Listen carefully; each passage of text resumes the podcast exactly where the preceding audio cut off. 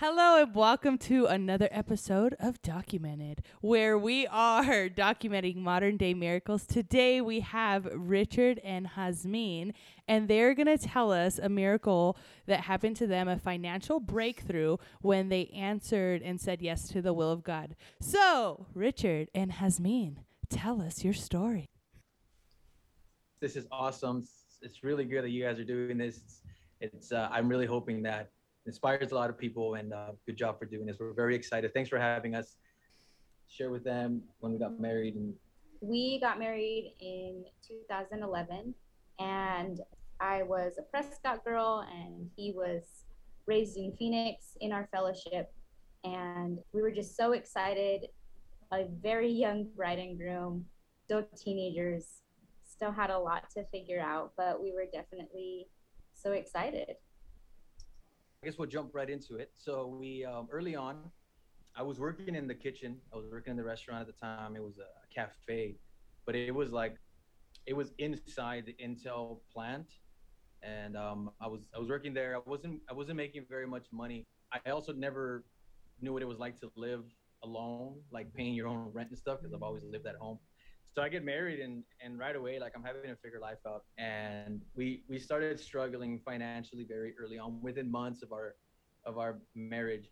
And I remember days where I mean we, my gas light was on in the car our fridge was just empty. And and I struggled with that. I really did because my wife came from a big family uh, a blessed family in the church. She was the youngest of six. And and I struggled with you know I took her away from that come live with me and like I've got nothing to offer her.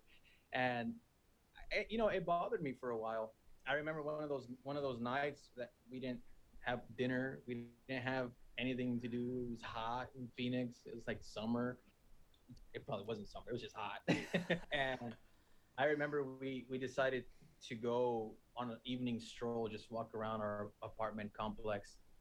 And it was for the first time that we made the joke that there was a check in the mail. Let's go check the mail. There's probably a check for us. They're just joking. We had no idea. We weren't expecting money from anywhere, like anywhere. And we we opened the, our mailbox and we're going through the mail. And to our surprise, there's an envelope from Pastor Wayman and Nelda Mitchell, which they are the founders of our fellowship. And we're we look at each other like, what is this? and we open it, and Pastor Wayman uh, was gonna marry us, and I don't know if he was sick or out of the country. He he couldn't do it, so it was it was a card, like a congratulations card, like for our wedding. And this was months after we had already been married. Yeah, probably about a few months. And you know, they were just apologizing for not making it, wishing the best. And in there was check written out to us, right? And and we were just blown away. But the crazy thing is not that there was a check in there. The crazy thing is Sister Nelda, she kept getting it returned to her. And I think this was like the fifth time, and it finally went through. And it was just at the at our most desperate times in our lives, and we don't call that a coincidence. That's that's a miracle. That is yeah. we we claim that is a financial miracle. God is something I've been saying recently is God is such a personal God and and he not only knows what we need but at the very hour that we need it too and and so for us in our marriage that was like our first financial breakthrough. And and it was just really good to it was just that good feeling of like god we is can trust god. we can trust god with anything.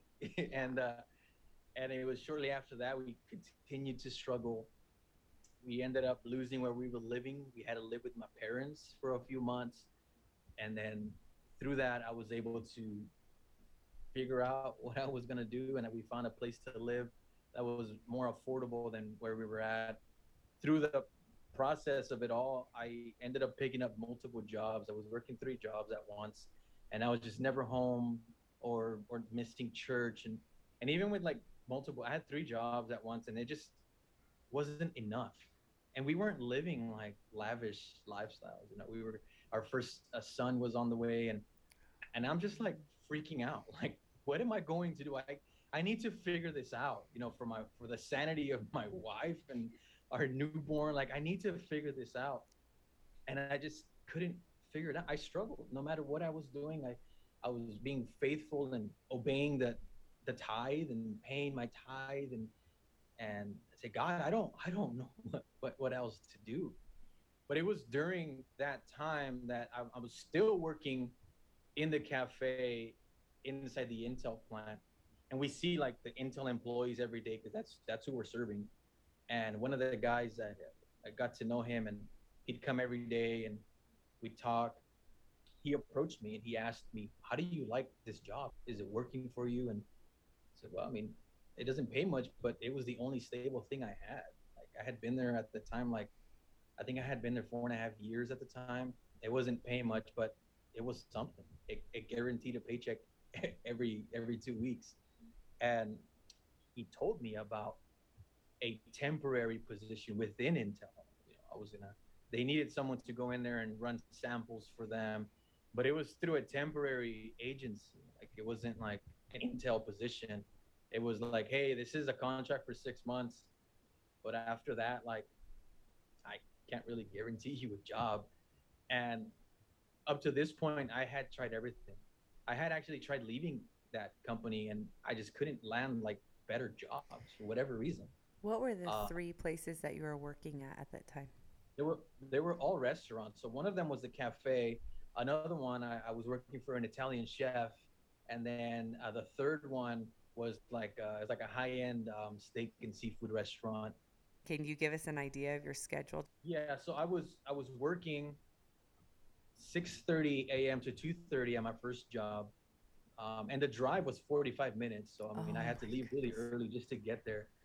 And then at four o'clock, I would go to this Italian uh, restaurant, and I'd work there till like seven, just just a few hours. You know, I told him I have a I have a baby on the way, and I'm looking for some extra money, and he allowed me to work there, and he took care of us, and and then um, I'd start my other job around 7:30, and then work till like midnight, and it's just the whole day, and then, Yeah. and I'd get home and no time, no energy. I mean, Hasmin's already asleep, like, and then the next day at like five in the morning, I'm already up and going again, and it was just Total rat race. Yeah it was just draining and and so when when this guy approached me his name is Mhm. jose and we're still friends to this day. Uh, he approached me about this position. I came home and i told hasmin about it. Said, you know we we've tried everything up until this point.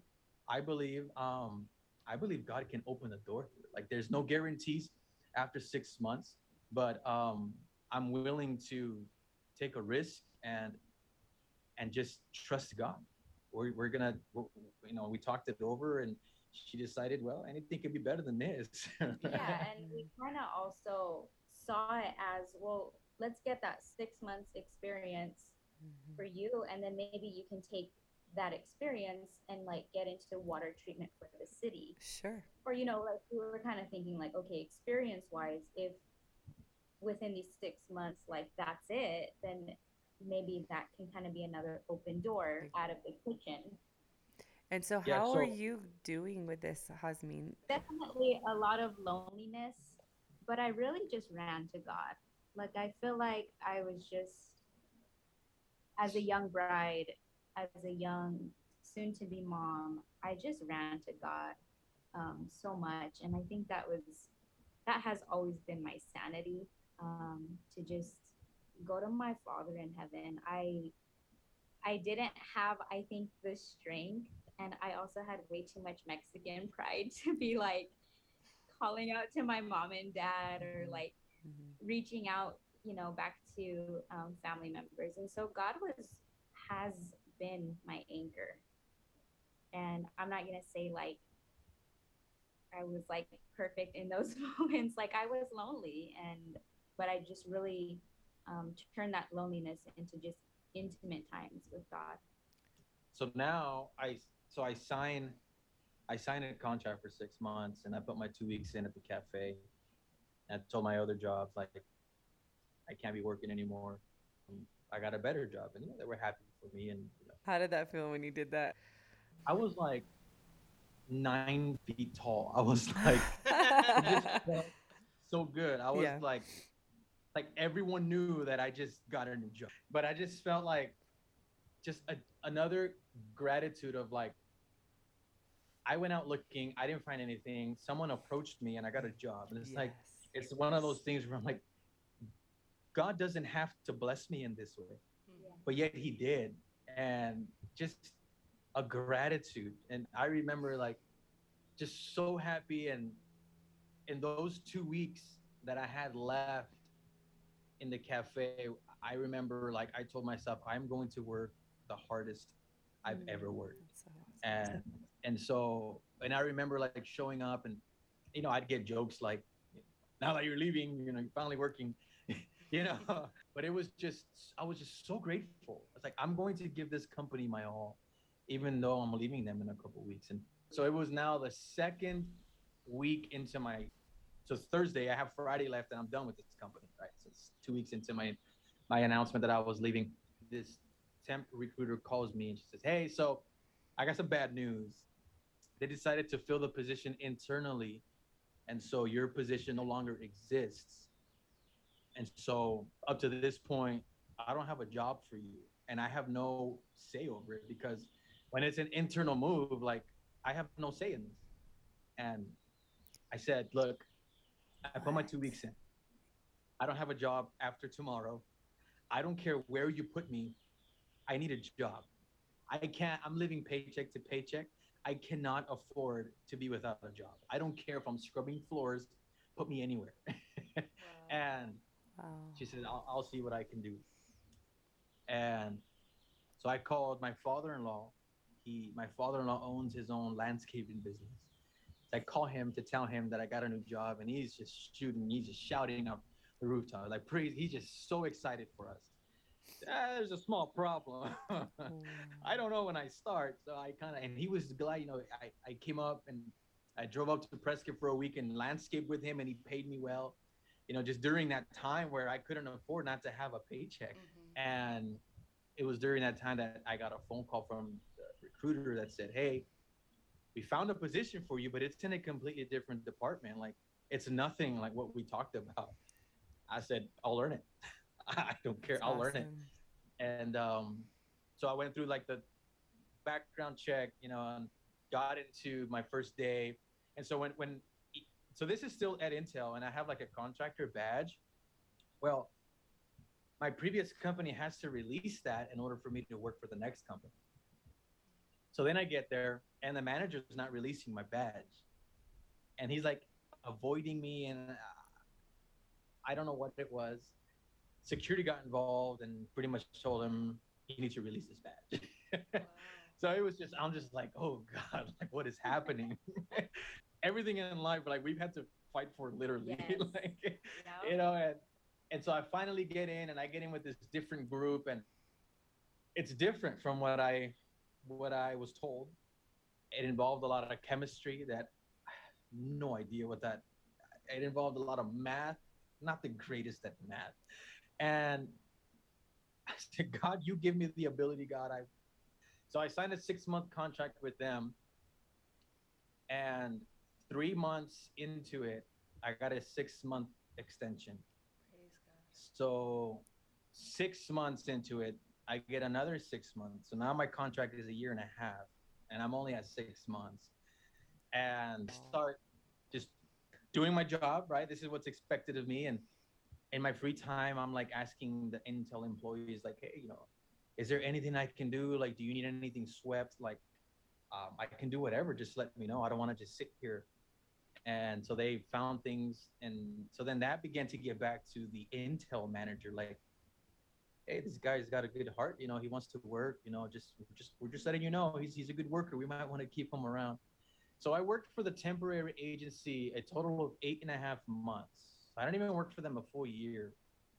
And so we would show up at six every morning, and like the managers and stuff, they wouldn't show up to like eight. So I show up, and the main manager's sitting there, and it's kind of shocked to see him there. I'm like, oh, that's that's odd. Like, why is he here so early? And then so I just I wave at him, hey, good morning, and and he um he says, hey, I'm actually here to talk to you. I'm like, I didn't know what to feel. I didn't know what to think. I'm like, oh God, please don't fire me.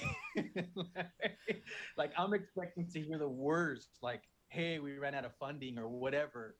He says, you know, there was uh, a senior guy that recently retired, and with that, that leaves a void. I'm getting a lot of good feedback about you, and I want to hire you. And I'm like, what? I, I want to hire you, and I, I I see a lot of potential in you. I like your attitude, and I believe that you're going to be a perfect fit for this team. And I said, sure. Where do I sign? You know. I'll take and it. so what I failed. So so to rewind, what I failed to say is when I first signed that temporary contract, our finances doubled from one job from three jobs to one. Wow. Our finances doubled. I'm leaving out important details here. Sorry. so then he says, "I want, I want to hire you," and I said, "Okay." I knew I didn't qualify, so I didn't ask any questions. One thing to know about working for a company like Intel is you only get in if you have military experience or if you have a uh, a degree. It's the only way you get into Intel. I had neither, and I told him that. Like, I don't have a degree. I've never served in the military just letting you know before we go through this whole process. And and he says, "Don't worry about it. Let me worry about that." I said, "Okay." and then to make this miracle bigger, the company was in the middle of a hiring freeze. They weren't hiring anyone. So if anyone got the position, it was going to be an internal transfer. So there was a freeze worldwide with the company. And he said, "Look, there's a freeze. It might not happen now, but just know I want you on the team. I'm going to create a position. It can easily be rejected or it can go through. So he created a job posting. The first one got rejected. So no, we're not hiring. So then he told me, hey, you know, just just to keep you in the loop, the first job requisition got rejected. He put in another one and it went through. It got passed. In order for them to even interview someone, it has to get passed through. Like the recruiter tells you who you can interview. You don't just interview whoever applies. Like if there's 30 people apply, the, the, the recruiters say, okay, out of these 30, you can interview these eight, right? It got passed through the recruiters and just directly into his inbox. And I, I remember him like calling me and says, hey, we need to schedule an interview. Said, okay. So I get in there and it's a panel of about seven people, a manager, a couple of technicians, and a few engineers and I'm nervous. This is Intel here. I'm really nervous. I get in there, and the manager's got literally his feet up on the desk, and um, he said, "All right, well, we need to have an interview to check the box to do things right. Do you have any questions for us? Checks in the mail." And I laughed when he said checks in the mail because my wife and I have a joke that the checks in the mail, right? and I laugh. I just, I, I just, God has to have a sense of humor. Like, Wow. so I signed. I, I, I get hired on. It was like about a three week process. wait, wait, wait. Can you tell me some more about this interview? So I just, I just asked them like, hey, so what do you, um, just give me, give me a couple of reasons why you, you decided why you're interested in me. I mean, I mean, just to kind of where do you see me in the you know kind of where do I fall in the team because the team was pretty top heavy. They had they had a lot of senior people, and so from the very beginning, like I I was gonna step in into a very well developed culture, and he he was very blunt. He um he said, well, first of all, I didn't hire you because you were good. He goes, you're not that good, and everyone just laughed, you know. But he was joking. he said, yeah, yeah. you're really not that good. He goes. I hired you because I see potential in you. And I see leadership skills in you. And I believe that one day you're going to be a leader on this team. And that's cool. You know, that was encouraging.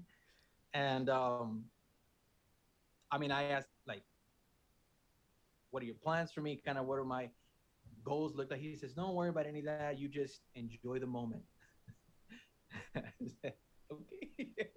it was just weird. I've never been like usually you gotta like really sell yourself. A couple of the engineers asked a few technical questions just to kind of see like understand understand some of my depth as far as what I knew technically and but it wasn't like a pass fail criteria. It was just kind of like welcome to the team.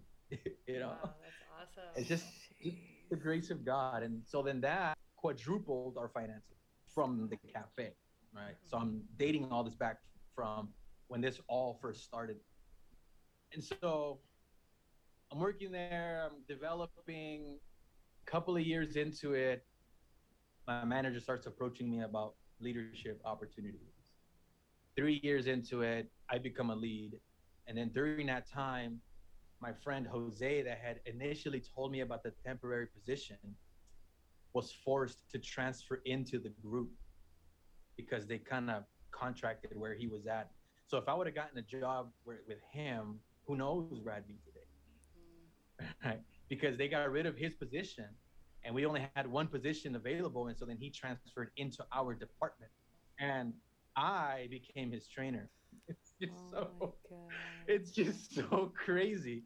And we're really good friends till this day. We're really good friends. He's supported everything that I've done there. He's supported everything.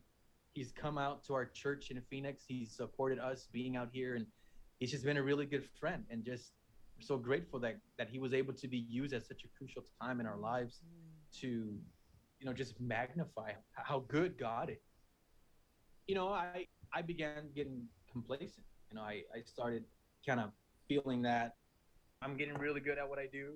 I'm getting comfortable, you know, and um, I start battling with calling, and it's during you know I was just I was going to church, you know, but that schedule that they had me on, I was working Sundays, and so I would miss every Sunday morning, and I would be late to the Sunday night service, and so just enough of that, just kind of, I, I just kind of backed away from calling. I I backed away from like really getting too involved, getting closer to God, just because I was working and I'm working 12 hour shifts.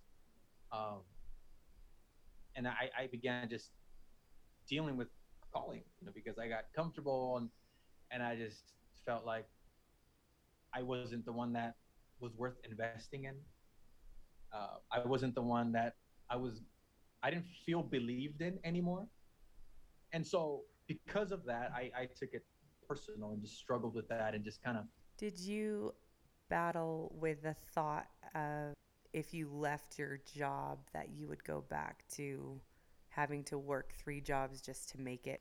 I mean, to a to a certain degree, I, I felt like God gave me this job, Okay. and there's no doubt that God gave me this job.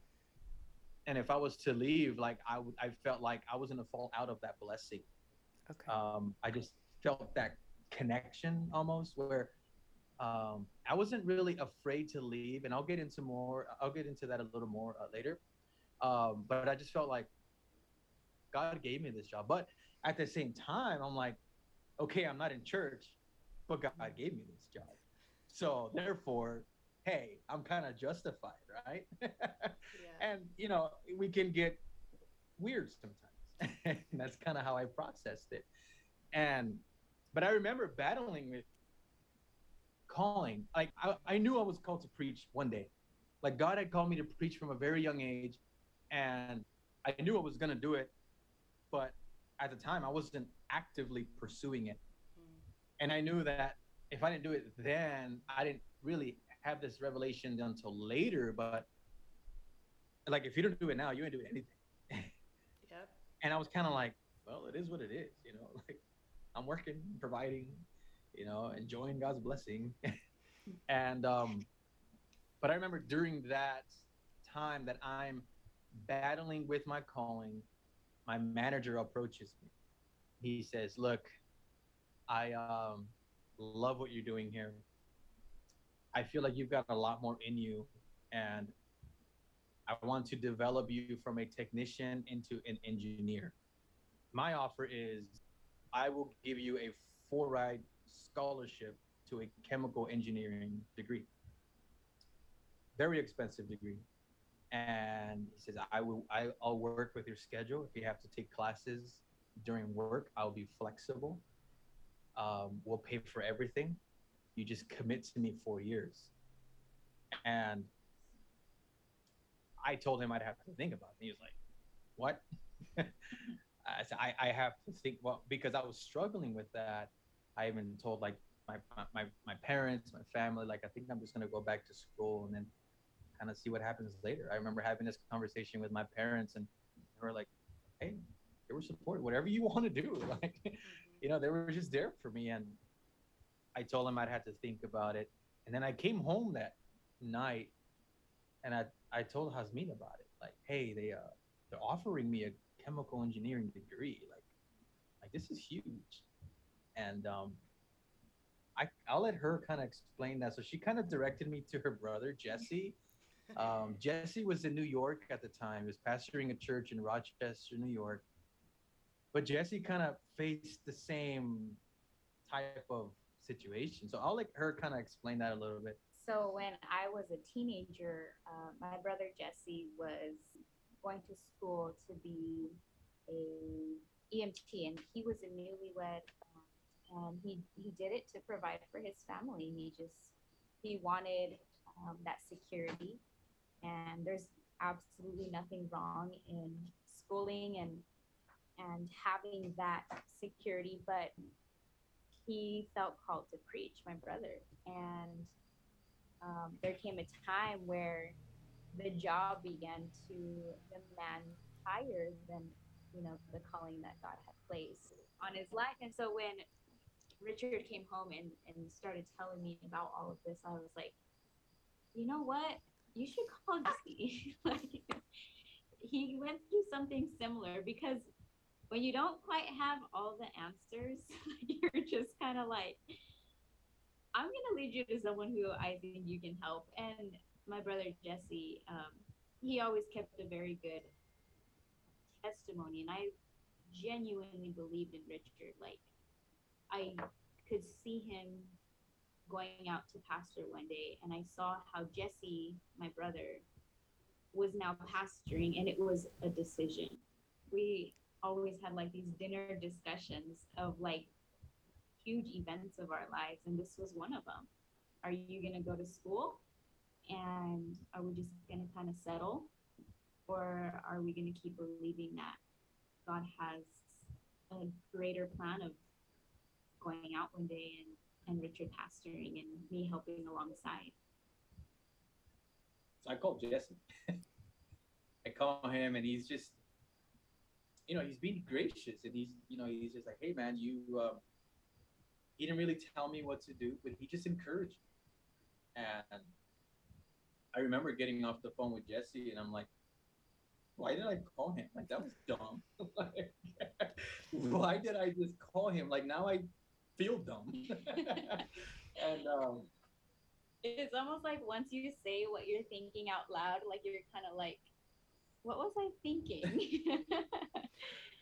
you know, but he was able to just really encourage me and and just more than anything, just impart faith into my life once again. And so the next day, I, I go to my manager and I explained to him. I mean, he knew that I was in church. He knew that I was somewhat involved. And I just told him that I had to turn the offer down because I wanted to preach one day, and if I and if I was to commit to this, then I probably wasn't going to be able to do that. And he was in disbelief. He said, I I don't understand. I really don't understand. And um, I told him it's okay. I didn't expect you to. I honestly expected you to be disappointed. You know. He said, "You know what? No matter what happens from here on out, I'm committed to your career here at Intel. As long as I'm your manager, I'm committed to your career here." which was huge. It's huge for me to hear that. Mm-hmm. So because someone believed in me, you know, and it was for me that was huge. And so right after that, I really just committed to just pursuing the will of God for my life. God, what is it that you want from my life? I started pursuing that. Um, shortly after that, doors just began to open up for us. Like, aside from this miracle job, like God still had more. and shortly after that, we became door directors in our church, and it's this is a position of training to be a pastor one day. You uh, take on the training, and kind of teaches you to like organize and uh, contend for things that only God can do in your life and work with people and it prepares you to be a pastor. And I we did that for for about two years. And God just helped us in our lives personally.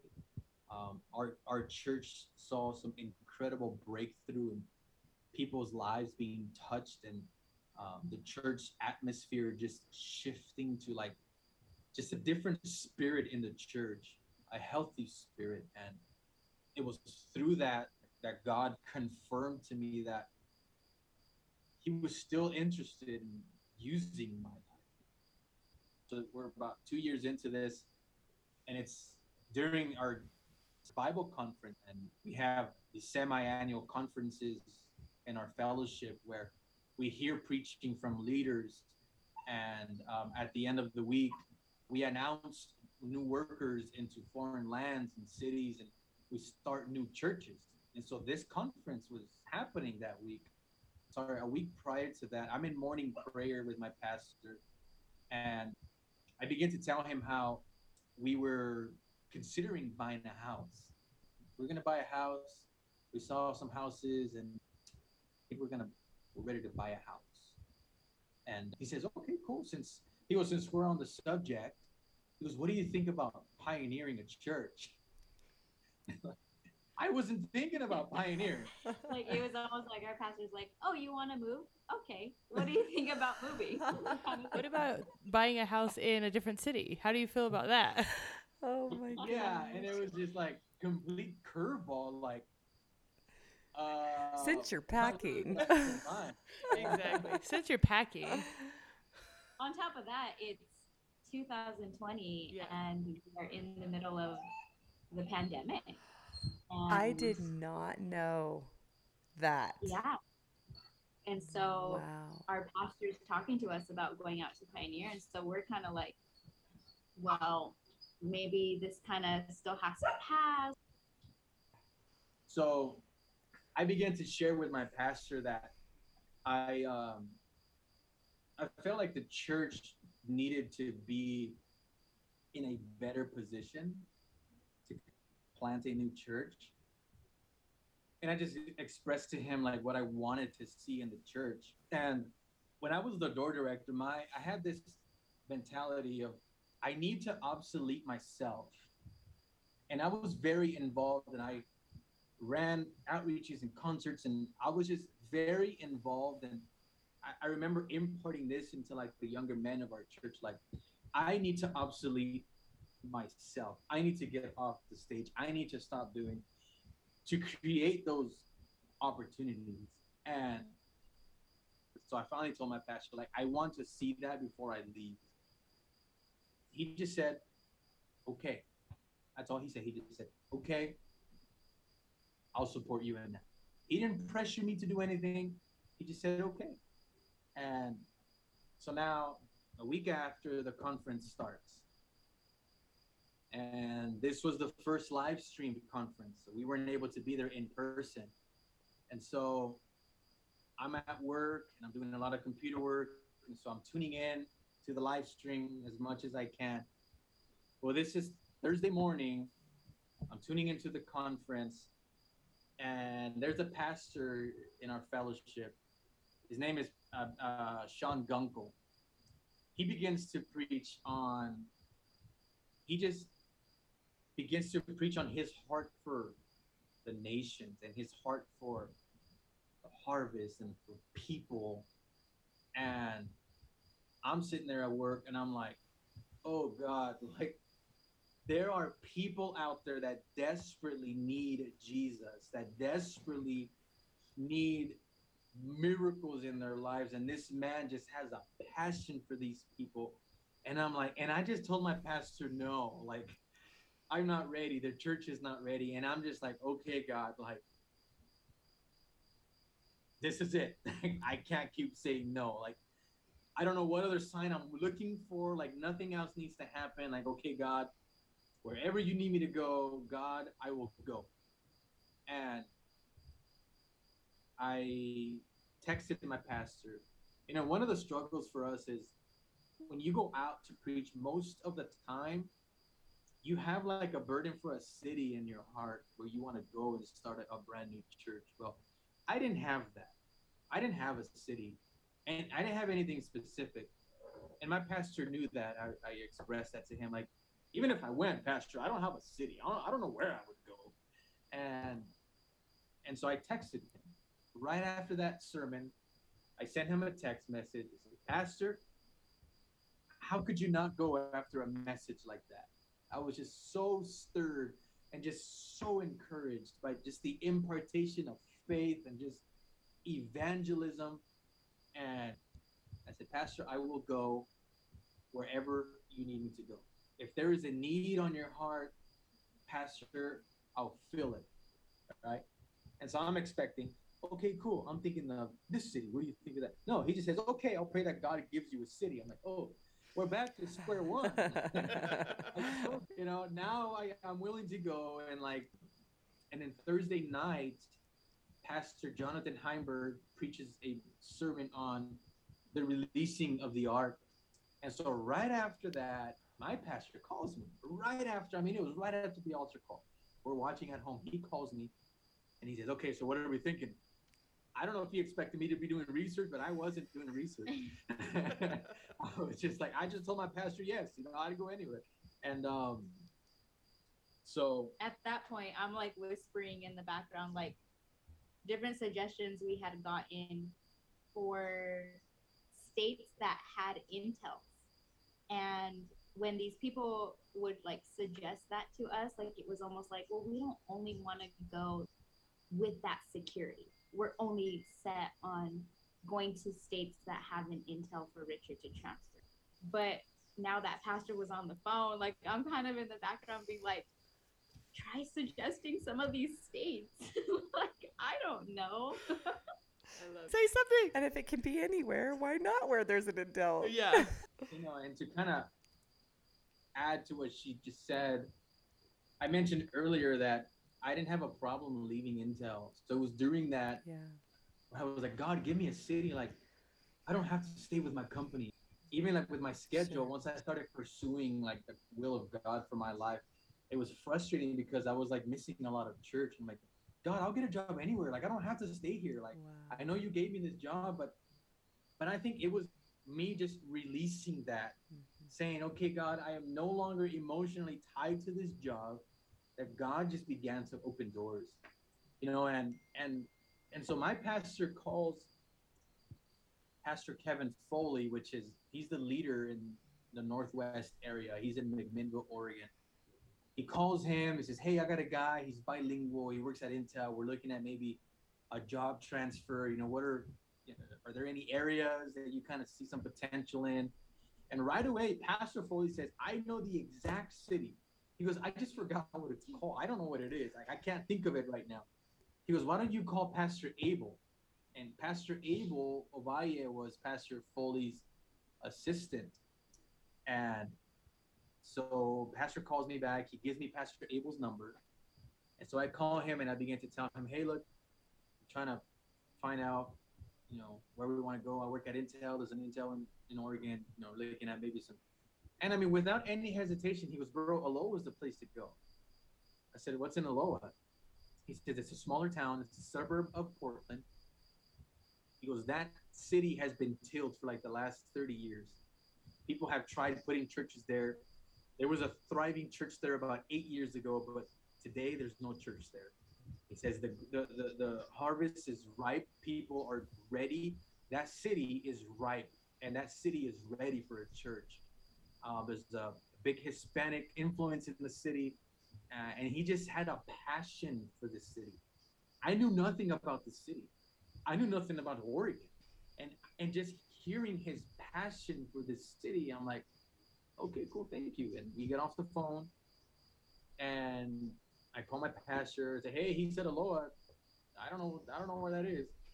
So we get off the phone, and I told pastor, let me pray about this. I'll get back to you in the morning. So then I began to research the city of Aloha, kind of like demographics, kind of. Ain't none here. it's a small little town. I'm like, there's nothing here.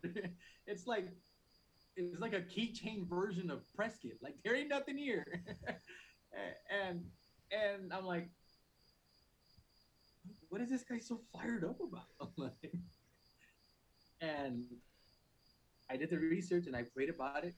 I looked up Intel jobs and there was openings and so I emailed my pastor in the morning after I prayed about it and um, he saw the email in the morning and after he prayed about it this is now friday morning he says um, i feel this is god's timing. We're gonna announce you tonight. I'm like okay. And so that day that that friday i mean it was it was like a last minute thing. We decided we're doing this um, and so that night we um, they're making the announcements of all all of the new churches and and they announced us into Aloha, Oregon that Friday night. And it was just an incredible experience. You know, we weren't there. You know, they put us up on the screen and we came up on the screen, but we weren't there in person. But it was just such an incredible experience of everything that God did to get us here. Mm-hmm. You know, and but there's more. like it doesn't end there. Mm.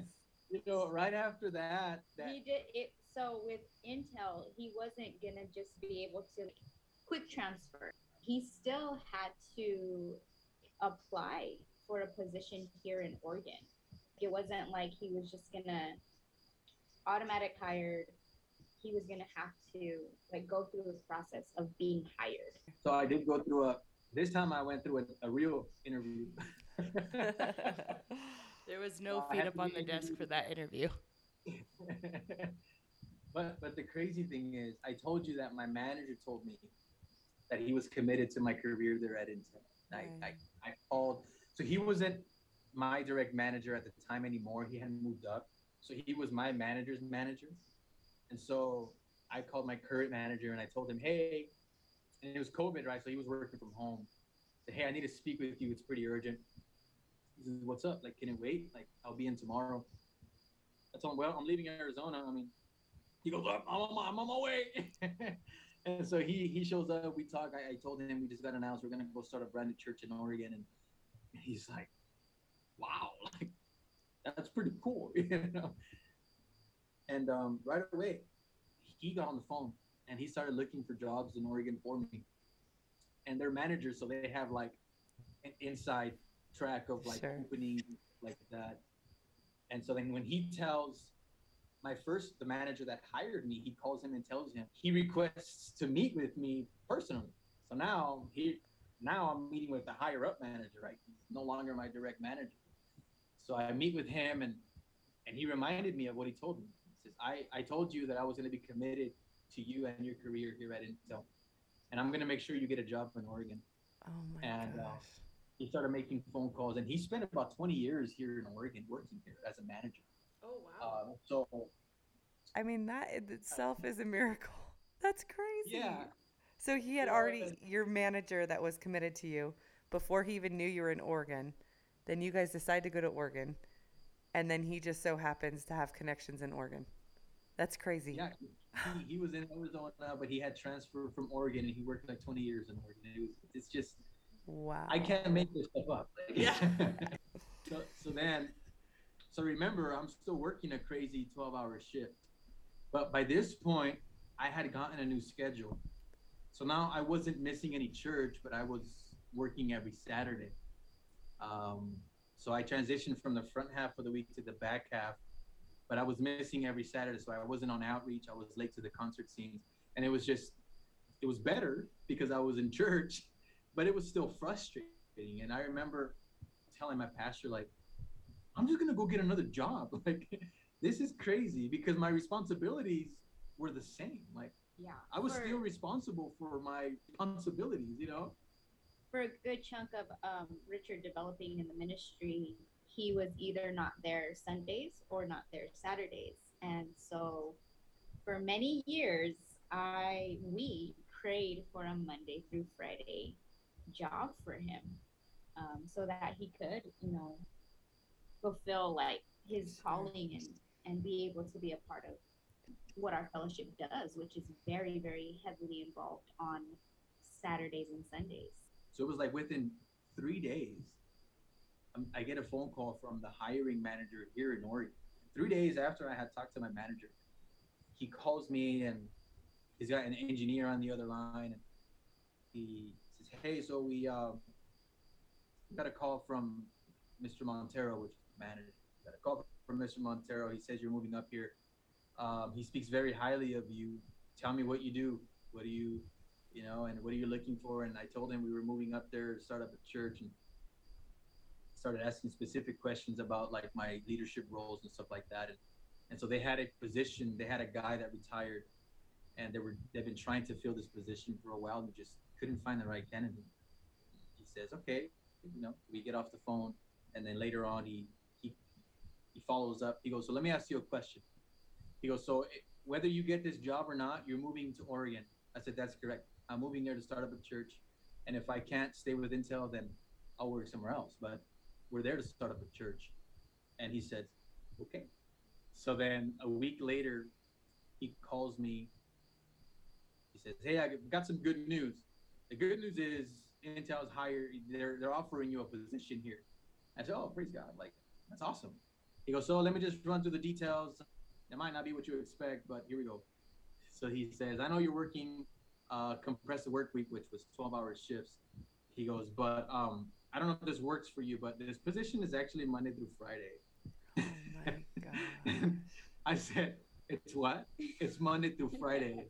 I said, yes, absolutely. That's everything I've wanted. Yes. And he says, okay, well, if that works for you, let me put some details together. So we get off the phone. He calls me back. He says, okay, well, uh, we got all the details lined out. And so Monday through Friday. So there's, it's a bit more expensive out here. And so they gave me a cost of living adjustment. So I automatically I got a 3% adjustment.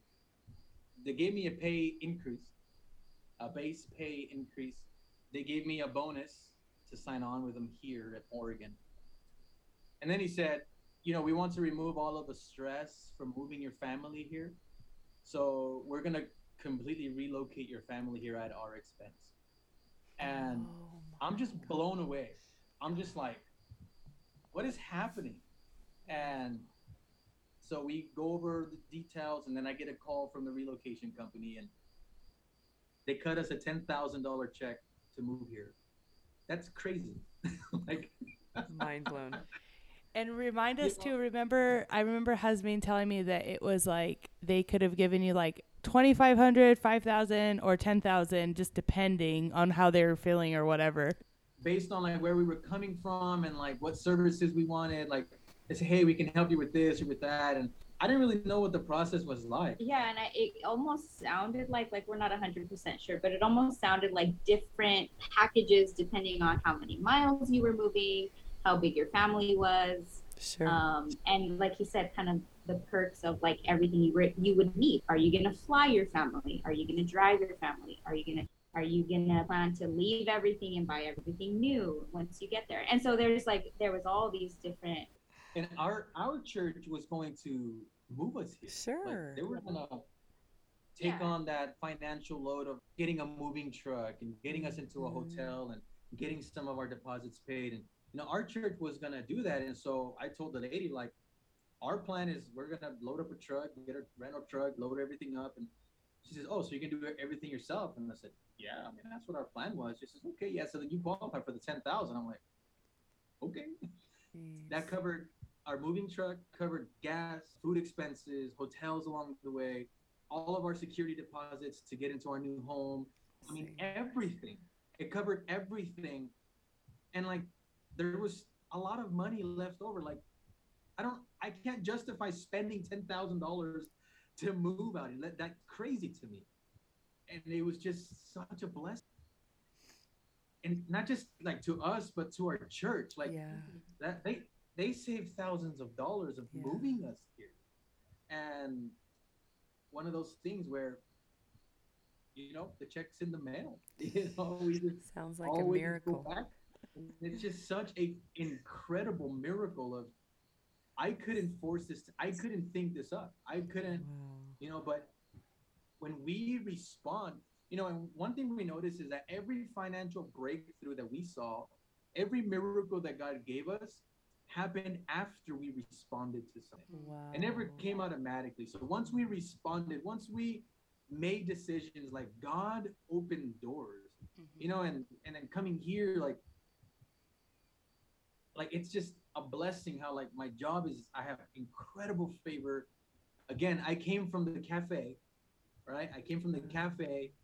I took a job as a temporary sample guy, and here I am today, uh, a mentor for Intel for newer developing technicians, um, a peer trainer, and I develop all of our departments like training documentation. Like that is a miracle. Yeah. Yes. I came from flipping burgers, right? to here, God has just blessed us beyond anything we can imagine. So that was just getting us. Yeah. So now that we're here, now we got to start up this church, you know, and and we start having church in our living room, and we start looking at buildings, and buildings are just closing left and right. Nobody's interested in churches, or they're making it very difficult. And so we looked at a total of 13 buildings. 13 buildings, and it was a mixture of no, thank you, we don't want churches, we don't work at churches anymore. Or it was just very expensive. This is a very expensive area. Um, for something like a thousand square feet, they want like four to five thousand dollars. That's a lot of money. And so we began just contending. and say, God, we need miracles. Yeah. We know that you are the God of miracles. Yes. We know personally that you can move in the area of finances. Shortly after, we've been here since September. We haven't even been here a full year. I decided one night, it's like midnight. I decided I'm gonna go on Craigslist and just see if the, there's any building available. So I go on Craigslist, I look up office spaces, and then I find this doctor who's leasing his medical office, and we meet up, and he just gives us incredible favor. I mean, we're talking the whole the entire building is like 2400 square feet there's a main room in the back where we have church he's given us access to the whole building for a thousand bucks a month everything's oh included my gosh. Everything included. but wait, there's more. I'm telling you. Wait, utilities included? bills i mean we, we pay for our stuff like our internet and stuff but it's like yeah. god again like god That's shows us amazing. like god is very well into this and god moves when we move. And that that is one of the lessons that that we learn you know. We're not going to scratch a lottery ticket and just be blessed by god. You know we made decisions to be obedient to god. We made decisions to to let god use us. There's people out here that need to hear the message of the gospel and we responded and every time we responded god responded. And like he totally outdid Yeah. even what expecting or asking him for. Like it, it was just an abundance every single time. And gosh, just his grace. Early, early on, you know, like I like I said, you know, it was like I was just praying and one of the prayers I would pray was God, no matter what Richard chooses, let your grace be upon me and my sons and our home. And he's just honored that cry really and and we're just so thankful. It's, it's just incredible to serve god. You know and this building owner is a christian. He's a doctor. He owns this building. He's a christian. And he you know when we got in there he goes you know a lot of people claim to be christian. He goes what kind of christian are you? He goes i because my wife is making sure that i don't let the wrong people in here. And so i just told him you know we believe what the bible says. The bible tells us that jesus loves us so much he died for us to forgive us of our sin you know and that's the message of the gospel and that's that's the hope that we bring to people. You know one of the struggles that we had is they wanted us to go through like the county permits and it was just very difficult especially for churches. And he said i'm not worried about permits. He goes you can have a church you can do whatever you need. He goes i i support what you do. I'm in favor of what you do and i'm actually going to come visit your church. God brought us here for a reason. There's a purpose for us being here and and um finances are a big part of it and um It's just mind blowing to me. It's such a good story. I love it. There's another small detail about Jose. Jose used to be a Christian. You know, he's since he still has beliefs, but he's not he's not participating. He doesn't go to our church. Like I said, he did visit our church a couple times. He came out to a couple of our concerts, but he knows he knows the truth, you know, but he's not living it right now. He didn't know any of these details. So going into the conference Thursday night into Friday morning, he didn't know anything. But we carpooled. He picked me up and we would share, we take turns driving. He picks me up Friday morning and he says, I had a crazy night last night. I said, Well, what happened? I hadn't shared anything because nothing was official, right? I hadn't even heard back from my pastor yet because it was early in the morning. He said, I don't know what it is, but in the middle of the night, I just, I kept waking up and all I can think to do was just pray for you. I have no idea. I just said, God, I don't know what he's dealing with, but God, you need to help him. And when he shared oh that my with me, it's just like, okay, what God, more do you need? Seriously. God has been involved in this every detail from beginning to end, and um, Wow. We're just grateful that that He allows us to be a part of it. We really are the ones who benefit from this. You know, God is such a personal God. It just brings me back to there's a story in the Bible where Jesus meets a woman at the well that's desperately in need, and God knows where she's at, not only what she needs, but when she needs it most and you know and, and that's that's the character of god he is such a personal god and he knows what we need. He helps you excel in whatever area in life you're in. He's so personal. He's so interested in our lives and you know god is just such a personal god